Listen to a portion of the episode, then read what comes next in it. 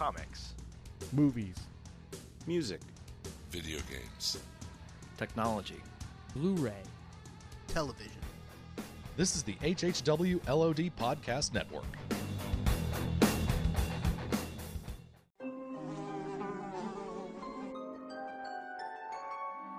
The world we know is gone. No Facebook, no Twitter, no smartphones, no podcasts. In a world ruled by the dead, we are finally forced to start living.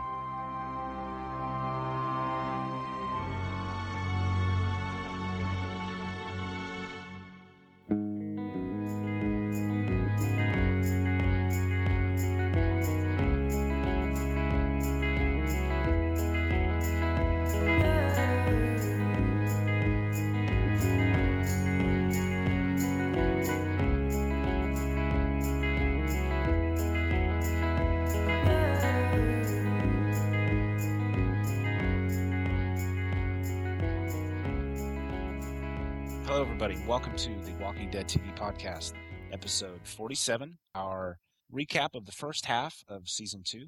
Uh, this is Brad. I'm joined by Jordan and John. How you guys guys doing tonight? Very well. Very strange. It's it's Sunday night. We usually record on Monday because the show is on Sunday, and there is no show to watch tonight.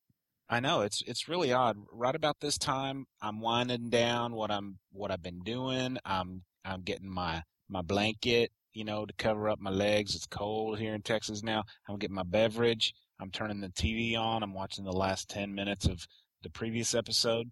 But I'm not doing that tonight. What are you doing tonight, Jordan? Uh, well, I- I'm wondering what's cold for you in Texas. Actually, there's a a sleet and snow warning for tonight here in Texas. Oh, really? Because it's I thought it was cold here, but it's 45, so we ain't, we're not getting any slow or snow or sleet.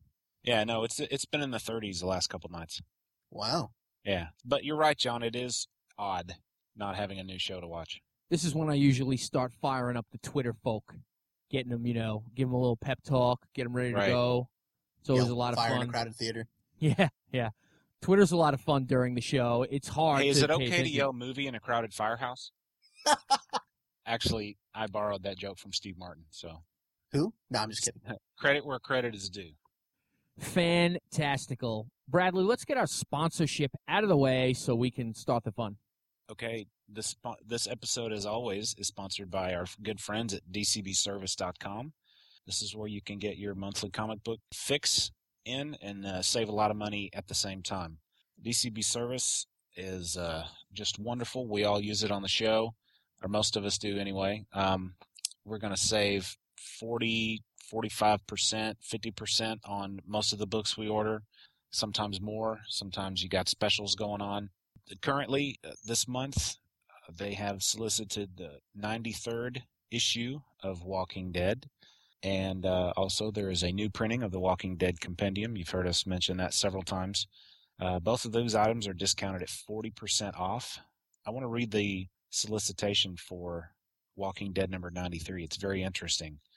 A larger world begins here, and it's a really cool cover. If you guys haven't seen it, it's really cool. It kind of really makes you what's going on. It says, as we ramp up to the release of our monumental 100th issue, can you guys believe it's almost 100 issues for this book? That's pretty crazy. Like, 100 issues is about eight years. Has it really been that long? I think it's actually been longer because there's been several months where they've missed. Oh, that's true. That's true. It says as we ramp up to our monumental 100th issue, the world is changing. Rick and his band of survivors are faced with new threats and new opportunities. Nothing will ever be the same, and with this book, you know we mean it. I'm going to send you guys the cover to this book. It's pretty awesome. Anyway, The guys, weird go thing to- think, Brad, is that I was six when this series first came out. oh, good lord, are you No, I'm Jerk alert. you. No, I'm just, uh, I, I, yeah, thank you. I almost had a heart attack. Uh, so again, visit dcbservice.com for all your Walking Dead comic book and trade paperback and hardcover and uh, zombie killer size book needs. Uh, use the code WD8 for an extra 8% off if this is your first time to order from DCB Service or if you haven't done it in the last 12 months. They're good people and uh, glad to be uh, we're glad to be associated with them. Yeah, and a lot of people, uh, especially on the Facebook group, have mentioned that they they've tried it and they're very happy, and now there are a bunch of people saying they're getting the compendium and stuff. So that's really cool. So let us know uh, you know, if you order for the first time and you use the code and stuff, let us know how it goes, for sure. And one thing I do want to mention, a little bit of comic book stuff. Uh, I think issue number 92 could be of interest to people that watch the TV show. Jordan, I think, pointed out to me first, or maybe it was Brad that pointed out to me I first. think it was that- Brad. It was me. Um, yeah, I don't I don't know how much we should say. I mean, it's pure speculation. There is absolutely no evidence that this could be the person we've all been waiting for to show up in the comic. Ex- eh, again, pure speculation, but my eyebrow was raised nonetheless. Yeah, I mean, we can go as far as saying that at the end of issue 91, a figure is watching the group with binoculars and he's totally on purpose covered up, you know, with a scarf over his face and a hat and a big jacket. So you can't get any read on what this person might look like. But, you know, we're, we're putting two and two together. We know that Robert Kirkman has said that certain characters from the show may show up in the comic book. So if you have any interest in this sort of thing, you might want to check out issue 91, more so 92, we're thinking. Alrighty. Jordan, you have a little something special to let the people know about today. Indeed, I do. Do you guys like cowboys? Not the ones from Dallas that lose Hey, to the. bite your uh, tongue. You know my boys lost tonight. Do, do you guys like actual cowboys? Uh, sure. Only if they look like Harrison Ford and Okay. Daniel Craig. Are you a fan of aliens by any chance? that big I. I like aliens a lot. Yes. Oh, well, yeah. our our friends over at MediaJunkyard.com, that's the Media Junkyard podcast, who uh, I went to go see the Spider-Man musical with them. They've some of them have been on our show before. I've been on their show before. Great guys, great show. They have hooked us up with a contest, and I think we're going to turn it over to Chris from Media Junkyard right now. Please pardon this podcast interruption, but I have a special announcement and a contest opportunity for you, the fine listeners of this program. Daniel Craig and Harrison Ford star in Cowboys and Aliens, the action packed sci fi western from the director of Iron Man. Now available on DVD and extended edition Blu ray combo pack. The stranger, with no memory of his past, leads an unlikely posse of cowboys, outlaws, and Apache warriors against a common enemy from beyond this world. In the film critics call wickedly original, unlike anything you've ever seen. Take home the DVD and extended edition Blu-ray combo pack today, only from Universal Studios Home Entertainment. Rated PG-13, extended edition not rated. This film is now in stores, but we're giving you the chance for it to be in your hand. Uh, it's easy to enter this Twitter contest for your chance to win a free copy of this film. Uh, free 99, boys and girls. All you have to do is send out a tweet mentioning your favorite famous cowboys or aliens using the hashtag my favorite cowboys and aliens, spelled out A N D. For example, you could say, a classic, but still the best, E.T. is my favorite cowboys and aliens, A N D. Uh, once again, all you have to do is send out a tweet mentioning your favorite famous cowboy or aliens and use the hashtag my favorite cowboys and aliens for your chance to win a free copy of this film. Okay, thank you, Chris, for that. Uh, everybody, be sure to enter. That's a really cool contest and really easy to enter. Yep, we like those guys. Good people. Good show. All right, on to the Walking Dead talk. I think. Yeah, I think we're going to do. We have a, we have an issue that we're going to address, and we're going to mix it in with some iTunes reviews that we've received, and we're just going to breeze through and sort of thank the people that left some new reviews for us, and uh, then we're going to yell at somebody. Brad, what do you think? Uh, let's see. We got several iTunes reviews. Uh, you know, pulling the curtain back, they were solicited.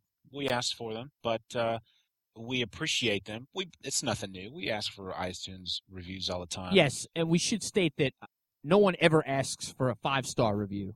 We tell them just please review the show because it, it helps. as evidenced by something we'll mention here in a second.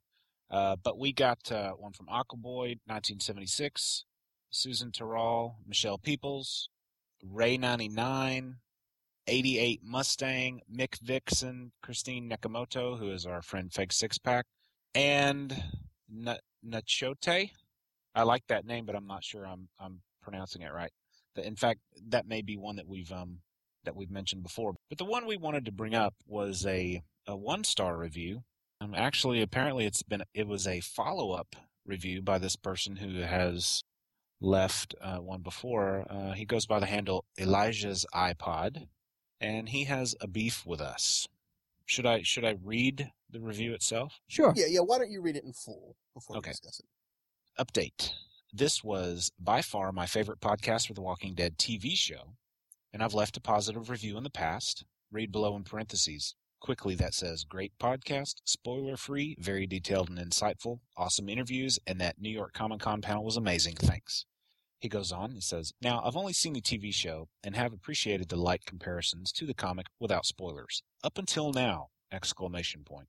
The repeated mention of Shane's upcoming death, especially in the Pretty Much Dead Already episode, without any mention of spoiler alert, just about killed my interest in this show. I'd rather not listen, and he means our podcast. I'd rather not listen at all if the conversation is going to gear around speculation referenced around a spoiler event. Having said that, I'll listen to the next podcast to see if this issue has been addressed and corrected. Well, guess what, Elijah? We're addressing it right now. Whether it's going to be corrected or not, that'll be up to you to decide. Um, I feel like I should have a disclaimer ready to be Yeah. before. The views of Brad Milo do not necessarily represent the views of the No, we're we're on board with Podcast Brad. So Network. you you go ahead, Brad, and then uh, I think we'll all have a little something to add. yeah, um, that was not the first time that we had spoken about Shane's death in the comics. We talked about it a few episodes in the past and made a huge big deal about it being a spoiler. And it was not something, in fact, it was me that brought it up. It was not something I did lightly. And the only reason I did bring it up is because Robert Kirkman himself, the creator of this thing we love so much, mentioned it. And it was out there for the public to see. Uh, just because you hadn't seen it or heard it, you know, it doesn't mean that it didn't exist. So I personally am sorry that I may have spoiled your enjoyment of our show. But having said that, you need to practice what you preach because if you're upset about us spoiling something and then you do it in a iTunes review, you know, where everybody can see it, am I thinking wrong here, John? No, that if uh, that's probably what bothered me the most. I mean, he's telling us what such a big deal it is to to give up that spoiler, and then he lays the spoiler out on iTunes, which uh, you know could possibly have quote ruined it for other people. But uh, you know what? That's kind of nitpicking or, or maybe missing the point because it's really not a spoiler.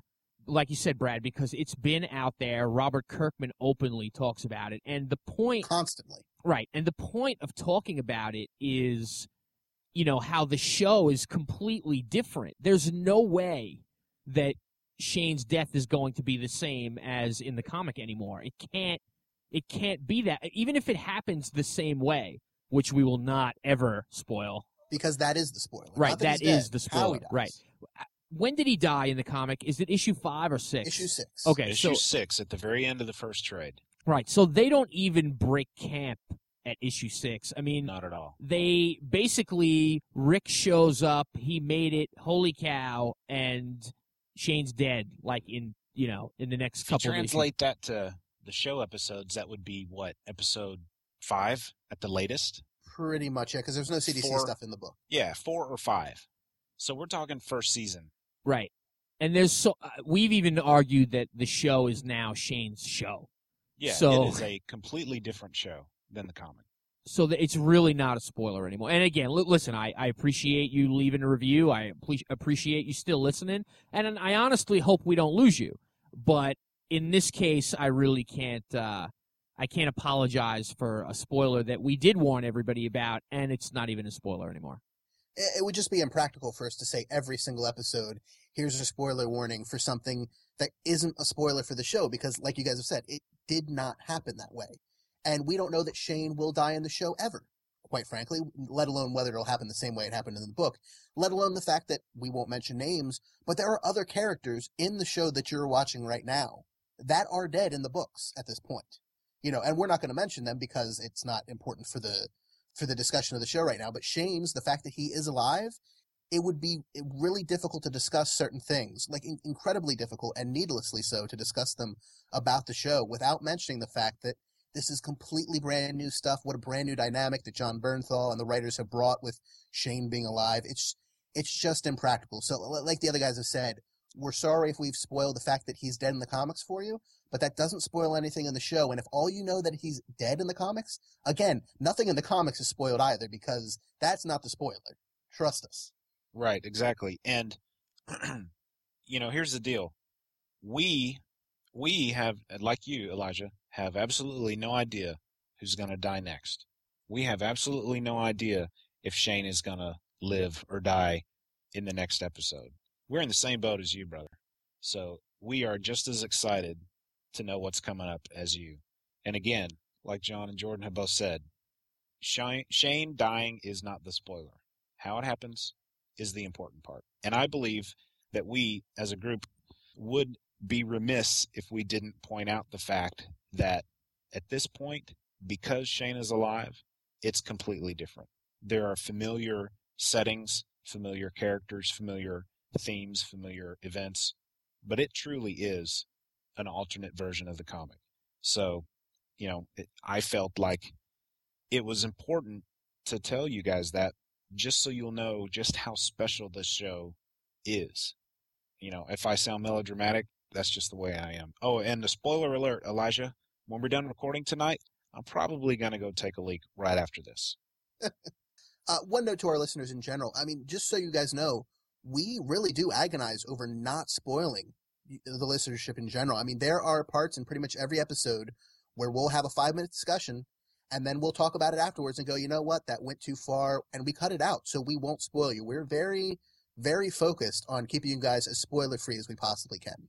And in some instances, it's not as bad. Like in terms of Andrea becoming a good shot and what was going on in the barn, you know, the the uh, the resolution came quickly enough that it wasn't that big a deal. But imagine trying to keep all those cats in the bag if they continued those storylines.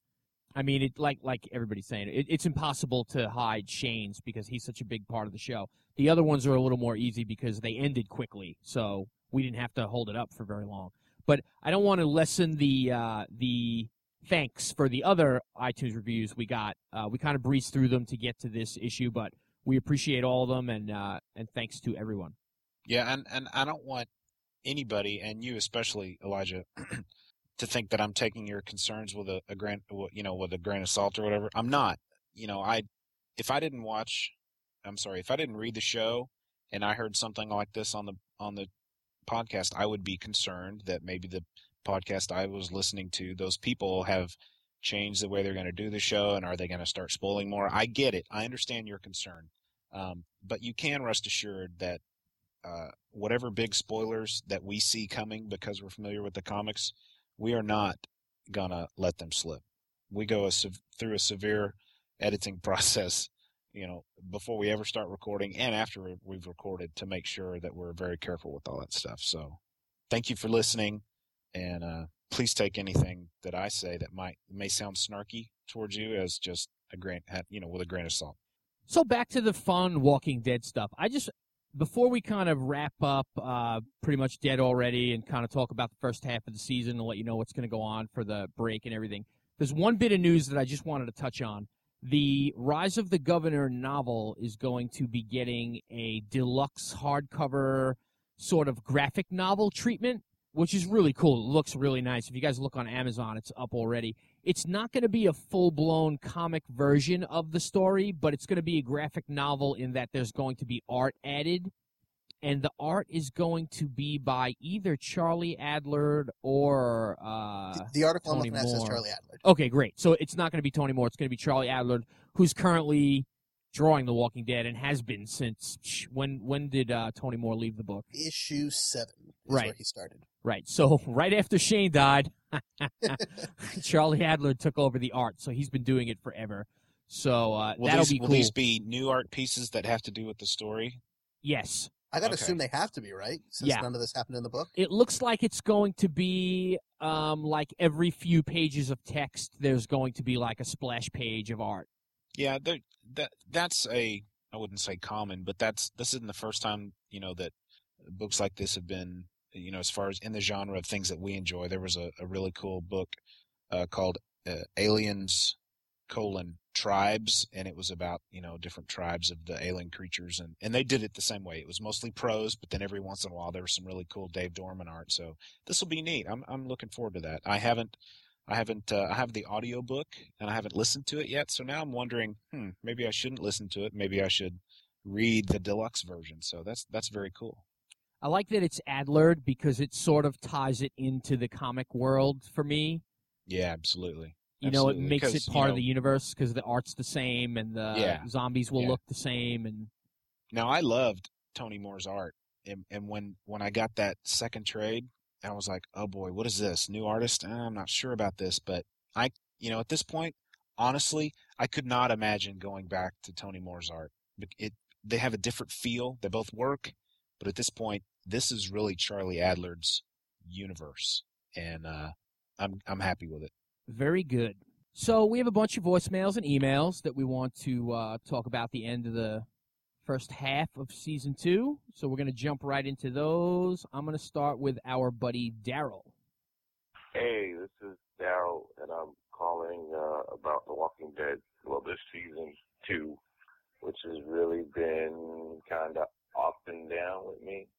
Like I like the show for the most part. Really love the comic, and I think because I love the comic so much, that kind of, you know, it it kind of turns me from not enjoying the show as much because I think Dale is a very weak character in the TV show as opposed to the podcast because he's so judgmental and nosy and instead of in the comic he was much more you know he seemed much more intelligent and wise and encouraging and helpful um and Glenn seems a little less watered he seems a little bit more watered down in the TV show also than in the uh than in the comic and Andrea I can't even stand her in the TV show but I liked, I always enjoyed her in the comic book. So I don't know. This season's been very kind of slow, and not- and it seems like they wasted a lot of time on on scenes that they really that really didn't add to the story. But that's just my opinion. But I love the podcast. Listen to every episode. Uh, you know, you guys do a great job. So take care. Later. All right. Thanks, Daryl. Daryl is of the famous Daryl Taylor Podcasting Network. You can he's on like I lost track of all the shows that Daryl is on. Yeah, But, there's uh, like ten or fifteen almost. Seriously, I mean, it's crazy. and it, it's all good stuff. So check out Daryl Taylor's podcasting network when you get a chance. Um, I I agree on a couple of things. I agree that I don't know if I enjoy this show more because I'm so interested to see what they do with my comic characters that I love. Um, and I also agree that it was a bit uneven um, with ups and downs. It, the last two episodes definitely saved the first half of the season for me. I mean, I thought they were both excellent, but there were points in the middle where I was like, uh, I don't know. And I think we reflected that pretty well on the show. I would say so. I mean, you know, I, thinking back, you know, I don't think we were all just completely enamored with each and every episode. You know, it was there was a couple thing times when I was like, okay, let's let's keep it moving, and then you know there was a couple that was just freaking awesome, like the last two episodes. What? Do you, how do you feel about? Um, I don't. I don't want to compare it too much to the comic version, but in general, how do you feel about Glenn and Dale, or Glenn or Dale, being sort of wishy-washy and weak characters? I get what he's saying with Dale because of the whole Andrea whiny thing going on. Well, thinking back about, I again, it's for Dale in the show. It's the Shane factor. You know, Shane is undermining Dale's confidence uh, in several areas, and I think it's that simple for Dale. You know, he's he's a little different character because Shane's around. Glenn, thinking back about him in the comics, you know, he had moments of self doubt, and I don't know if wishy washy is the is the right term, but I think honestly, out of everybody on the show, Glenn's TV character is most similar to his comic character, uh, as far as the way they think, act, talk, stuff like that. Um, I'm really happy with Glenn, which is funny because if you think back to our first uh, couple episodes, you know, when we reviewed episode one, I was really unhappy with Steven Yeun's acting, but uh, he's really uh, come full circle in that. So I'm really liking Glenn. I, I, I don't really have a problem with how he is portrayed because I think it's ex- extremely similar to the comic book.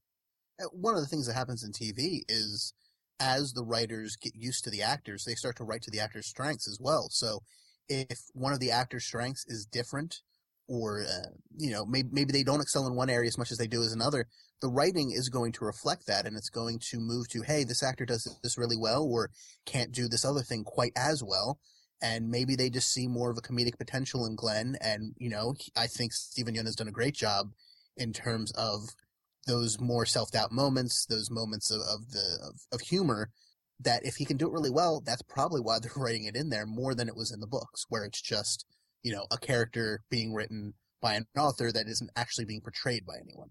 And I think that's a really good point, especially with Glenn, because if you if you think about the first, I guess it was in Guts maybe when he jumps into the sewer, and he's very he's trying to be like very sure of himself, like no, I can't have you guys slowing me down. I'm going alone. Like he tried to be like a very strong. Uh, he was a very strong character. I think they were trying for, but then you know now if you look at Glenn and I think this could go for a couple of characters. If you watch the whole 12 episodes, you know, simultaneously, not simultaneously, back to back right now. That would um, be very difficult, John. Yes, you, You don't first want to off, watch. you- You'd have to have 12 copies of the Blu-ray. Right. You'd have to have 12 Blu-ray players. You'd be like the TVs. architect in Yeah. the Matrix with all the TVs running. So, and I guess my point is like, you know, if you, I'm a, a big Seinfeld fan, right? So if you watch Seinfeld's on reruns, first season Kramer is way different than fourth season Kramer, who's way different from season nine Kramer. So, and that's just what happens, I think, naturally. Agreed. I can't think of any show where that doesn't happen. Three's Company, Mr. Furley, was exactly the same. Okay, we're not going to go back. And Andy Rooney was the same way in all 400 episodes of 60 Minutes he was in. Well, and Michael Douglas is the same character in every movie he's in too, so I guess it does happen. Here is one from TJ in Michigan. Hey guys, it's TJ from Michigan. I had a real good theory on the mid-season finale, but I'm an idiot and I just read all the spoilers for next week, so that's shot. Um, but anyway, I'm calling to say that if they don't give Rick that Gerber hatchet soon, I'm gonna go freaking nuts because by this time in the comic, he's had the hatchet in full swing.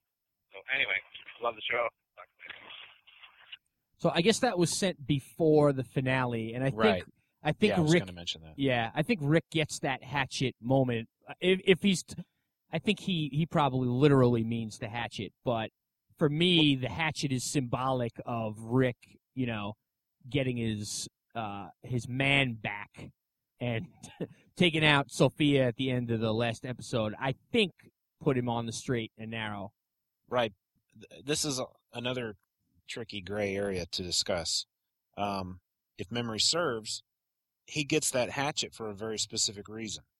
You know, this this hasn't happened in the TV show, so Yeah, he Yeah. might have met, um, you know, more metaphorical, like you were saying, just because there are those those Gerber tools floating around the set that uh, Carl pulled out of the, the the truck in episode two or whatever.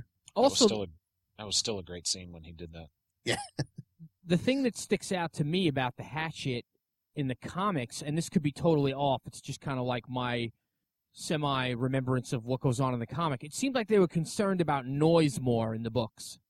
Um, well, there's been a lot of discussion about that recently with the whole farm, not necessarily just in our Facebook group, but I've seen on other forums as well.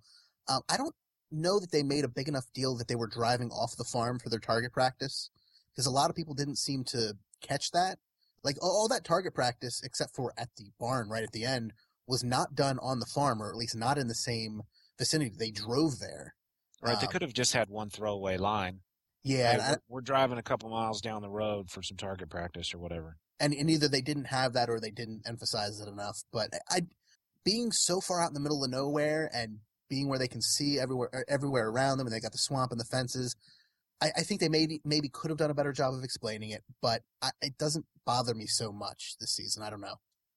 Jordan, you want to do an email or two before we hit the rest Sure, of the voicemails? sure. Uh, the first one we've got is from Richard, and he says, "Hello, Walking Dead TV podcast. My name is Richard, and I just recently started listening to your podcast. I'm now caught up on all the episodes, including commentary. In your most recent podcast, you stated that The Walking Dead feels like a what if Marvel comic. I could not agree with you more. Then you go on to say that you hope some of your favorite moments from the comic are translated to the small screen. I'm sorry, but this is not going to happen. The TV series is Shane's show, like you said before, John. Robert Kirkman at a recent Comic Con, I don't know if it was Seattle or New York, I saw it on your feed. I think he means San Diego, but regardless, stated that the biggest mistake he made with the comic book was killing Shane. At the time, he didn't think that the comic would last past six, issue six, so he killed off Shane as a form of closure. But as we all know, the comic is now up to issue 90. I think the TV show is Kirkman's reboot of The Walking Dead as Shane is a protagonist anti-hero. Imagine what things would be like if Shane was alive in issue 90 of the comics, and you can still get an idea of where Kirkman is going with the show. Here are a few ideas. Shane blows his head off when he first meet, meets him. survives because Shane is there to protect Hershel has a heart attack because of the shock of what happened with the walkers in his barn and Maggie blames Glenn destroying their future together. Merle kills takes over his territory. Rick never develops the way he did in the comic because Shane is around. My predictions for the season 2 finale of The Walking Dead is that Dale will get the jump on Shane, this time determined to kill Shane, except Dale gets shot in the back and the person who shoots Dale is Andrea protecting Shane. Thank you for reading my email, and I could go on and on about Shane, but I just wanted to give you something to think about do what I did and start reading each issue of the comic and insert Shane in there as you know him from the TV show, and you'll start to see some wild stuff start to happen. Your latest fan, Richard. I, I like his uh, his theory about maybe Andrea shooting Dale to protect Shane. Uh, that could be a very interesting twist. That could totally happen in this what if version of the of the show. I'm ready for a big shakeup. I'm ready for Dale to get shot or Maggie, you know, something we're totally not expecting well, was the Sophia thing not a big enough shakeup for you? Um, you know what? I can't even remember how it was resolved in the comic. So, no. Well, so let's, let's put it this way: Sophia did not make a big enough impression on me in the show or in the comic for it to make too much of a difference. Whereas one of those adult characters, it could make a difference. Yeah, I, I don't um I don't know. I the Sophia thing I think I saw it coming. And I don't know. A lot of people said they were shocked, so that's cool. Um, I hope I hope that was very shocking to most of the audience because that's a great uh, half season cliffhanger. Then, or well, it's not a cliffhanger. It's a great way to end your half season. Our next email is from our buddy Aaron Neuwirth, who you can hear on Out Now with Aaron and Abe at hhwlod.com. He starts off by saying, in parentheses, sorry these aren't getting any shorter. Hey guys, last episode of the year, I'll try to summarize some of my thoughts. The way the story unfolds here could be referred to as a pot boiler, but I'm going to think of it more as a Shane boiler. This episode seemed very focused on really laying out a lot of stressful elements onto Shane and having him channel his rage into what becomes what I'm calling the Great Zombie Massacre of November 27th, 2011. There are a few main things I want to take note of, but first I will say that I didn't I did like the moments between Maggie and, and Glenn, or as he's calling them Team Gaggy, and Daryl and Carol, DC Hillbilly, Hillbilly Universe. Anyway, I really love Dale, but this depiction of him was not the best. I think he needed way more motivation to go to the lengths of hiding the guns, bad move, beyond making grand accusations and being annoyed with Shane's relationship with Andrea. I don't think this was as well as established to Dale's personality as it had been to us, the audience. We know who Shane is, but Dale is going off on a lot of speculation that didn't feel earned, regardless of how tense the scene may have been. I overall came off siding with Shane more than Dale in terms of how this plotline was presented. Now, in a battle of old guy character development, Hershel, on the other hand, has been set up very well in revealing the various shades of his character, and I enjoyed he and Rick's interactions together. It was especially effective to see the walkers in the swamp being handled and witnessing how right Rick truly is about how wrong it is to try to non lethally handle these creatures. Of course, the ending is where things really took off, and I was honestly upset a bit with the initial outcome. But having since calmed down, I have come to appreciate why it works quite well. Separating myself from the comic and the annoying foundation and newfound nitpickery I have concerning the basis of Sophia's missing storyline. It was a good way to bring that plot to an end, to build it up as if it was excellent though. With Shane making great points about why Hershel was wrong, I honestly was pretty sure that he was going to die at, the, at this point, given some of the overly dramatic dialogue, which usually signifies that someone's going to die soon. Seriously, I was just waiting for walkers to burst out of the barn and devour Shane. The first shootout was intense. Hey look, it's T-Dog, remember him? But the final moment of Rick standing up to take out Sophia was well done. Reminiscent to the first scene of the series, of course, as well, uh, where, this is why I'm adding this, but where Rick shot the little girl at the gas station. Maybe some more been, could have been done with others beyond shock and awe. There were family members in that barn. More emphasis could have been given to Hershel's reactions to some of those deaths. I completely agree. But overall, it was very dark in the way that Walking Dead should be. 4.5 busters. Looking forward to February. Happy to help fill in leading up to it. Final note, as a reader of the comics, Shane's effect on the series is like when Biff stole the sports almanac and traveled back to the past, creating an alternate timeline. I'm digging it for now. Sophia was never really important in the scheme of things, but poor Carl. So thank you very much, Aaron. Yes, we appreciate Aaron's uh, input as always, and definitely if you're a fan of film, you should, besides checking out Out Now, you should uh, check out Aaron's blogs as well that go up on hhwlod.com and whysoblue.com. They do tons of reviews, and uh, Aaron gets to see a lot of new films, and, and we always enjoy his input. He is an excellent writer. Yep. Let's go with Jimmy in Georgia. Hey guys, this is Jimmy in Georgia. I want to leave a few thoughts about pretty much dead already. Uh, I definitely was glad to see a good, strong mid-season finale. I enjoyed this particular episode. I thought the ending especially was good, um, where Shane goes crazy and all the zombies get killed, and then little Sophia finally shows up. And I must say, this is one of those times as a comic reader, at least you know a lot of them, not all of them. Um, I thought she was going to be found alive because she's in the comics later on, so for once they surprised us with with a twist like that. So I thought that was really good. And uh I guess that's pretty much all I want to say. Thanks guys for a great podcast. Appreciate it. Thanks, Jimmy. I It's would. so nice to be a part of something that people enjoy, isn't it? Isn't it just cool? It is very fun. It's a lot of fun. I wasn't totally blown away by the Sophia death, but again, like I, I want to see more. I want to see those twists. If if it's going to be different than the book, let's have it be freaking different. Kill somebody big. Do it. You know, you know, there were times reading the comic when we weren't actually sure if Rick was going to make it to the next issue. You know, and that's happened more than once. So it just would not surprise me if you know we come back from break and they kill a main character off. It just wouldn't surprise me in the in the least. There hasn't been any other instances. Uh, well, you know, let's put it this way: Who's died? Jim has died, and that was pretty much dead out of the book. And there was a bunch of other red shirts in the background who died as well. Amy, Amy died. You know, mm-hmm. same way. Right. Right. Jackie sacrificed herself along with Jenner. Neither of those were in the book. Right. So besides people being alive that aren't alive in the books anymore, there really hasn't been too many instances of people dying that didn't die in the book. Otis, Otis died in the book, but a different way. Right.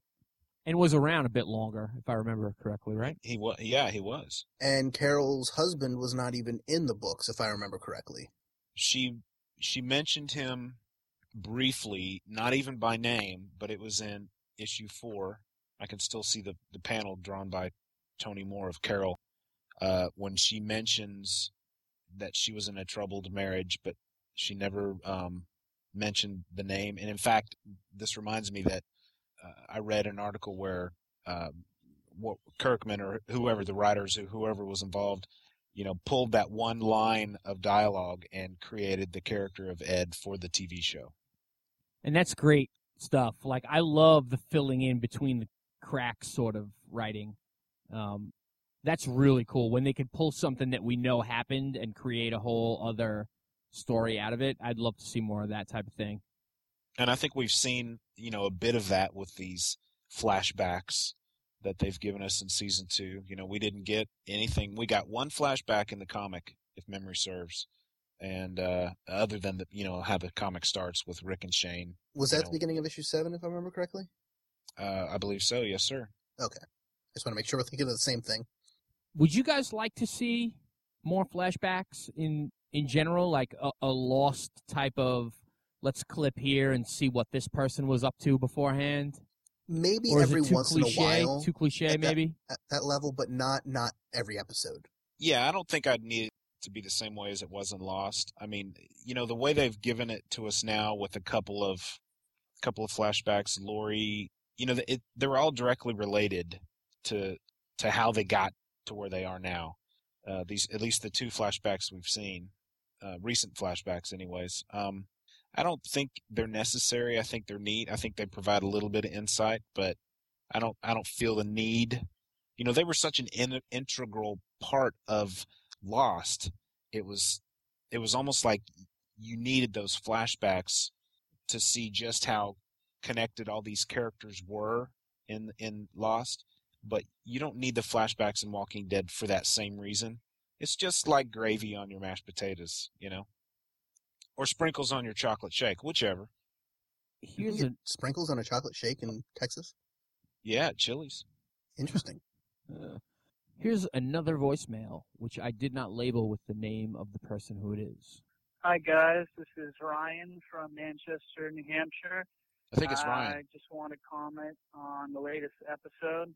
I thought it was the best one so far, and I just got to say about Sophia is, wow, did not actually see that coming. I don't know why. I feel kind of stupid now, but uh, yeah, I thought that was pretty awesome. And the Shane just kind of snapping and opening up the barn and going crazy like that was probably the best television I've seen in a long time. Uh, just wanted to give my two cents. Uh, you guys are doing a great job. Keep it up. Thanks. Bye. See, I wouldn't I wouldn't feel stupid at all. To me, that's one of the most pleasant surprises I ever get when I'm watching a show or watching a movie is when I something happens that I didn't totally see coming. That's what that's what gets me going, you know. So I wouldn't feel stupid. I would feel blessed that you didn't see that coming because it was awesome. Thank you, Ryan. And here's our last voicemail. Hey guys, Joe Jans. Uh, I have a uh, Walking Dead comment and I guess possible conversation starter. Um, the last episode was uh, phenomenal in my opinion, and uh, I was thinking, you know, that's like a mid-season uh, finale. But uh, if things were like last year, where they only did six episodes and that was it, and we had to wait a whole another year, do you guys feel that this last episode was good enough to end a season, not necessarily just uh, halfway through the season? Um, I I think it did, but uh, just wanted to know what your thoughts were. I mean, granted, I'm happy that there'll be more episodes back in February, but if I had to wait another year, I think I could have left uh, left a good enough taste in my mouth to last me until next Halloween or October. So, anyway, that was it. Uh, keep up the good work. Talk to you later. Bye. I don't think it was good enough, or uh, I don't know, I want to say good enough necessarily, but I don't think it would work as a season finale. But it wasn't intended to be, so it doesn't bother me in the least. You know, I call those types of episodes that end either a season or a, like a half season or whatever. I call those Land of the Lost finales because the very first season of the old TV show Land of the Lost ended as if the the show had ended and there wouldn't be no further episodes of that show. Um, and I kind of see that if this was the very last episode of The Walking Dead, you know, it wasn't a cliffhanger by any means. It was just a shocker. So I think season enders should be cliffhangers and not only shockers. You know what I mean? So I wouldn't have wanted a season to end like this. I want a season to end in a way that makes me go, "Oh my gosh, what happens next?" And and this one didn't make me think, "Oh my gosh, what happens next?" It made me think, "Oh my gosh, did they really just do that?" And and to me, that's totally different types of uh, feelings. Yeah, I'm with you. I'd, I'd rather have the cliffhanger for for a season ender.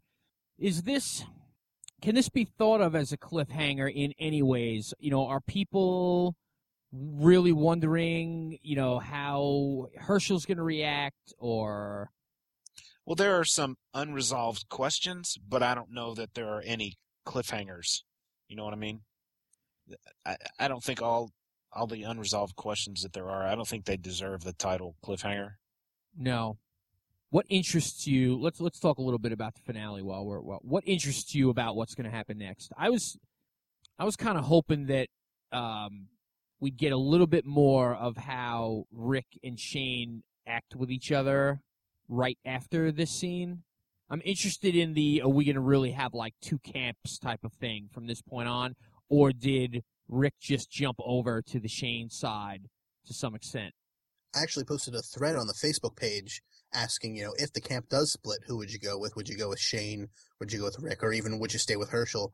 And there was a lot of interesting discussion there. So, I mean, there's a lot of viewpoints either way for whether people feel safer with Shane, if they still think, you know, Rick is kind of milk toast, or whether they feel safer with Rick because Shane is kind of a homicidal uh, maniac. Let's say I told you that the group was going to split in two. They were actually going to go separate ways.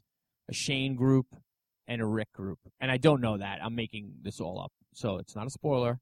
Um, how, how do you think it would break down? Obviously, it would be Rick, Dale, Glenn, I'm thinking.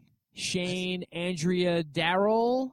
I think Shane might go with uh, Dale might go with Shane just to keep an eye on him and Lori or him and uh, Andrea. Interesting. And Lori would go on the Rick side. And Glenn, if Glenn and Maggie are a pair, Glenn and Maggie would probably go with Rick. and Carol, do you think would follow Daryl because their names rhyme? Well, I don't think it's because of the rhyme, but she would probably go wherever he goes.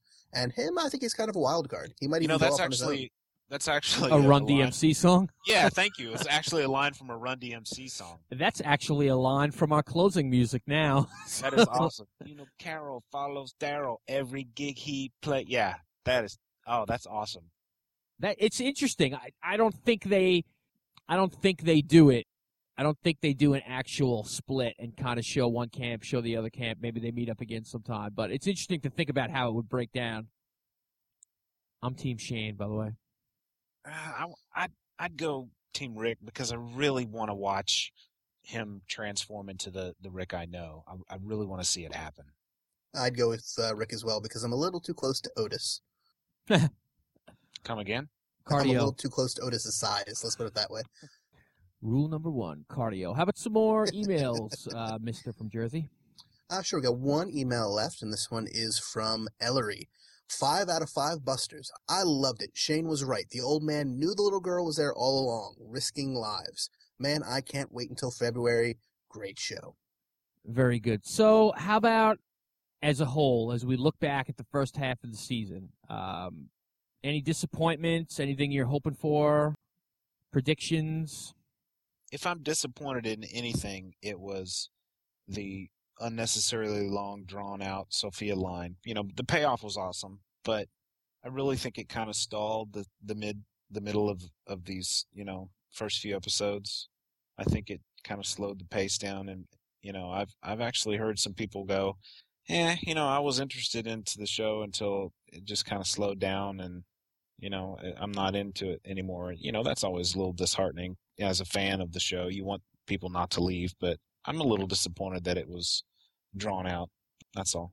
When you look back now, like now that you know the resolution, okay, she was in the barn and they shot her.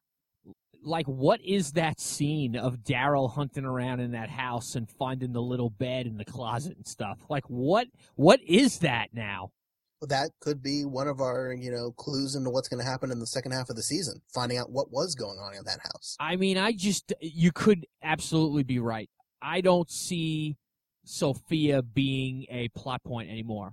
I don't see them you know, it seems very cut and dry. She was in the barn. There might be question of like whether Hershel knew she was in there or not, but it doesn't look like there's going to be that going on either.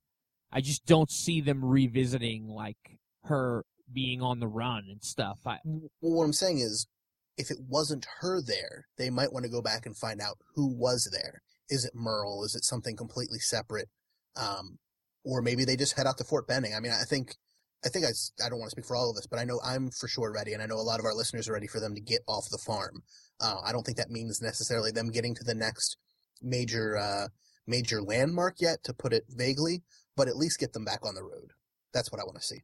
Yeah, I mean, I guess I'm just looking at that and the whole Cherokee Rose thing and the talks between Carol and Daryl, and, and it just the way that it resolved itself, it seems like that was all wasted time.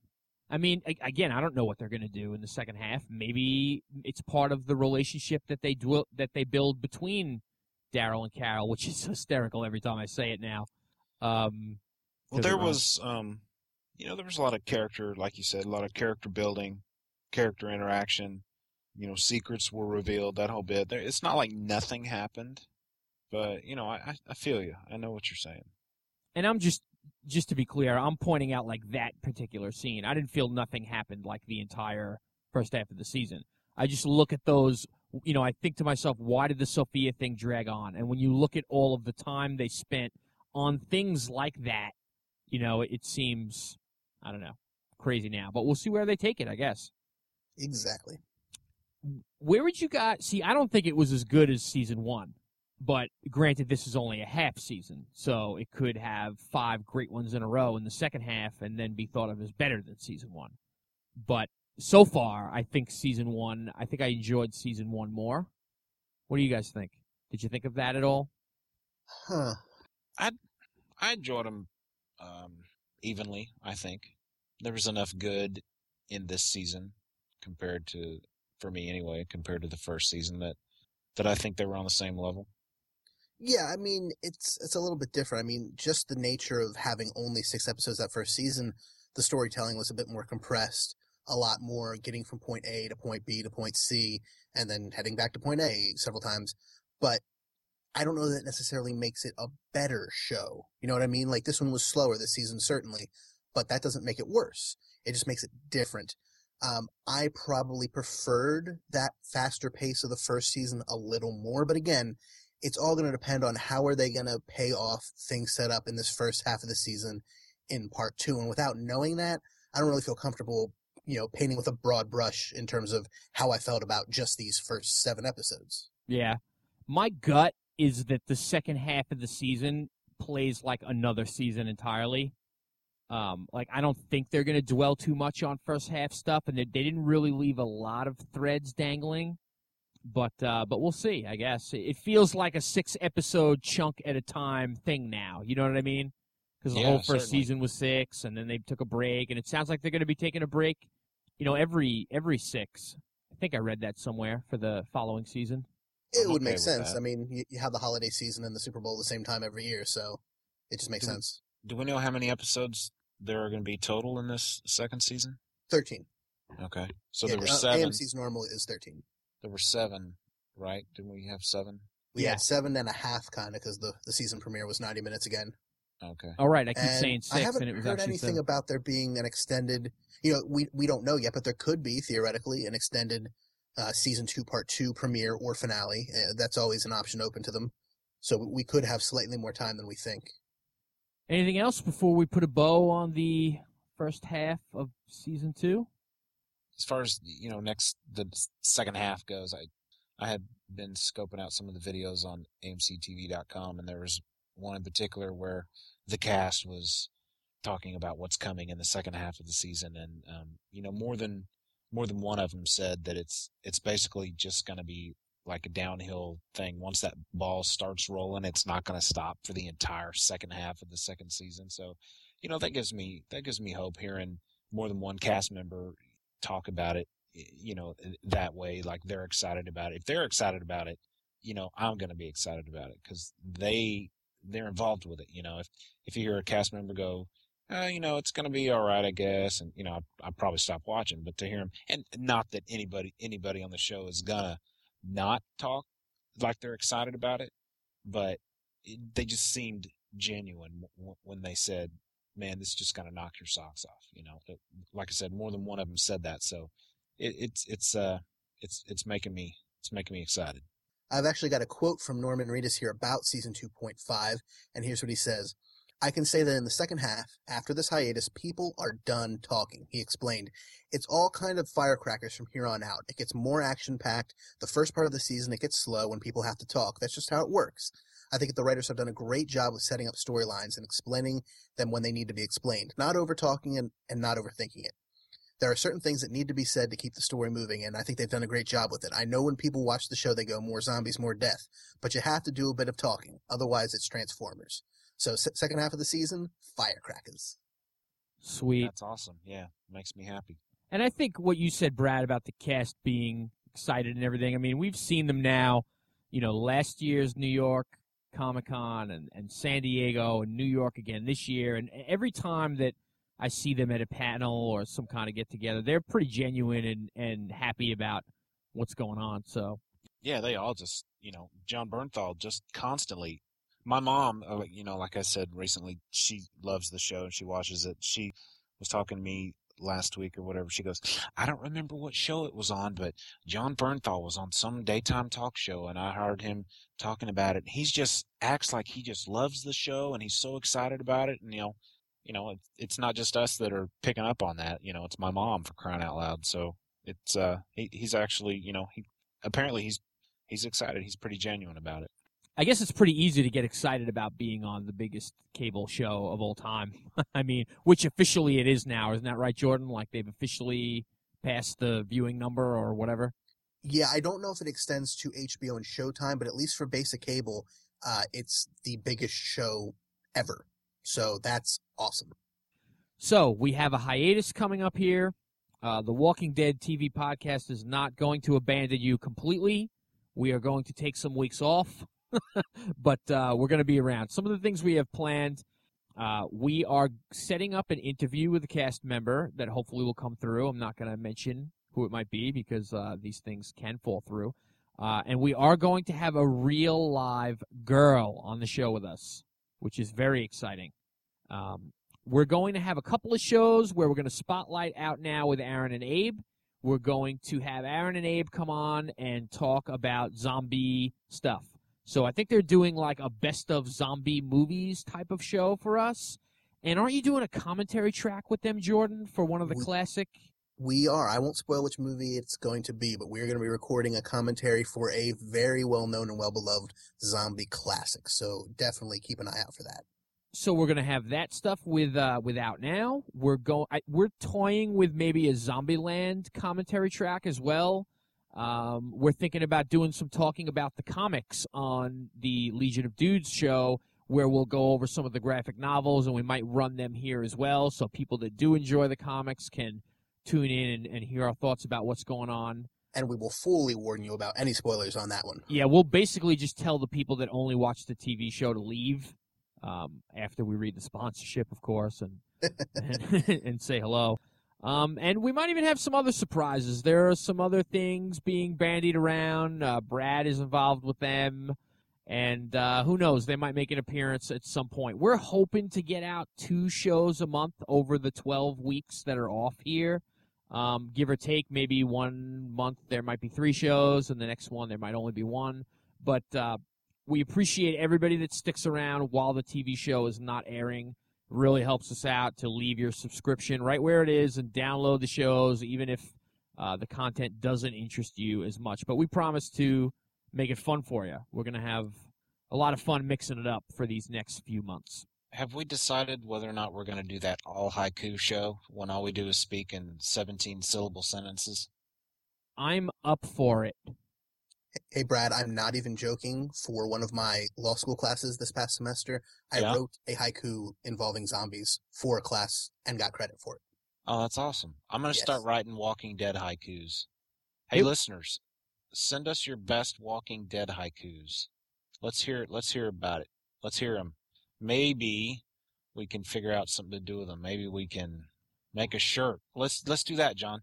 Let's have our listeners send in their best attempts at Walking Dead haikus, and uh, since it's the three of us on this one, uh, we'll just let the three of us pick our favorite haiku, and and we'll put it on a we'll put it on a shirt, and we'll throw it up in the uh, in the shop with our other shirts. What do you think? Sounds good. And I'm, and I'm glad you brought up uh, sort of See what I did there? See how I did that? you, you're excellent at podcasting. Um, we have, you know, hang around again in the off season. Hang around the Facebook group. Uh, hang around the Twitter at WDTV Podcast. We still have cool stuff to give away. Um, we have another signed book from Jordan. We have a Rise of the Governor novel. We have Russ's season one Blu-ray. We still have not given away and I have this big mother volume one trade paperback signed by the entire cast that was at uh, New York Comic Con and Robert Kirkman. So it's like Kirkman, Steven Yeun, Bernthal, um, Norman Reedus. Uh, All the classics. yeah, Maggie did not sign it. She ran off. Uh, that's not Laurie Holden. That is uh, Lauren, Lauren Cohan. She was the only one that I missed on. But everybody else at New York Comic Con signed the book, and uh, we're trying to think of a way to give that away. So pay attention, hang around, and uh, Jordan, you're going to wrap this up for the first half of season two. Yes, sir. You can send us a voicemail at 516-468-7912 or an email, comments at walkingdeadtv.com. Don't forget you can hear all of our shows on YouTube now, Walking Dead TV Podcast. Also, catch con videos, contests, and more there. Check out hhwlod.com for all of our great shows like Half Hour Weekly, Legion of Dudes, PKD Black Box, and Out Now with Aaron and Abe. Also, keep an eye out for our less regular shows like Media Minutes and the brand new Tech Dudes podcast. Of course, all these shows can be found on Facebook as well. Check out forumforgeeks.com for the Walking Dead Podcast Network, and you can follow us on Twitter at WDTV Podcast and at HHWLOD underscore network.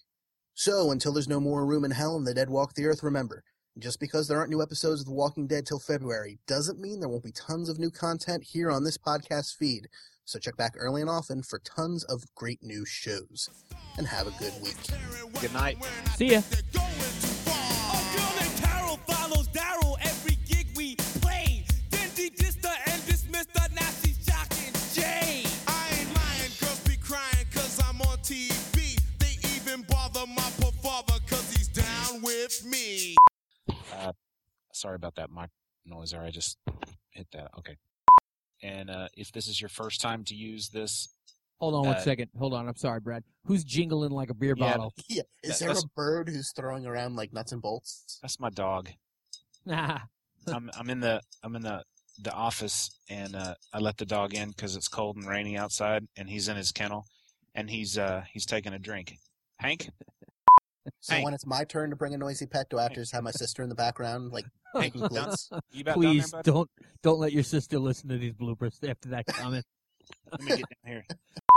You Brad, is done? your dog a cow by any Are chance? through? No, here, I'm I'm sorry, buddy. I know you're thirsty, but I'm going to take this out, okay? So you're going to have to just, okay, you just have to relax a little bit, okay? Can you wait 45 minutes? All right, that's great. Okay, what was I saying? I have no idea. Uh, we talked about 100 issues. Oh, I I know. you a heart I know. attack, and then you started saying something. I got it. Guys, my doorbell just rang. I'll be right back. Sorry. Get the doorbell, Jordan. Jordan has friends? He didn't say it was a friend. He said it was the doorbell. That's true. That picture he sent of him looking like Bane, that was completely scary. you didn't saw that? You didn't see that one? No, I saw it when he sent it. Um, back. Sorry about that. It's quite all right. Was it a Mormon? No, no, it's my aunt. She's uh, staying over tonight. Ha! I knew he didn't have friends. Well, we're going out to hang with them later, but um, you missed it, Brad. You said you were getting the door, and Brad said Jordan has friends, and I said he didn't say it was his friends. He said he, he said the doorbell rang. nice. I've actually got a quote from Normus right, Norman Reedus right here from. Uh, I've actually got a quote from Normus. no, you're you're trying to make a team out of his first and last names. I guess it's pretty easy to be excited about being on the biggest cable vision, uh, cable vision, the biggest cable television show of all time. The biggest Univision show of all time. Actually, my my cable provider is Cablevision, so it wasn't completely. It was only semi. Let's start that over. Let's have the listener. This is spontaneity. This is spontaneity in action, people. Let's have uh, listeners send in their favorite or edit. Blah, ba-doop, ba-da, ba-doop, ba-doop. Here we go. That's what happens when you try spontaneity, Brad. exactly. John, can you keep recording for like 10 seconds after I do the liner? Because I'm going to read my haiku as well. Yes. I want to throw that into the bloopers. If the dead come back, many legal headaches ensue. Headshot them next time. I, I have a zombie haiku as well. Uh, the dead walk the earth. Justin Bieber's fault somehow. What a pretty girl. what? That's Well, that genius. Wins. It wins, that's for sure. I said goodnight, but my mic was off. you said funny? goodnight, but your brain was off. Yeah. Oh well.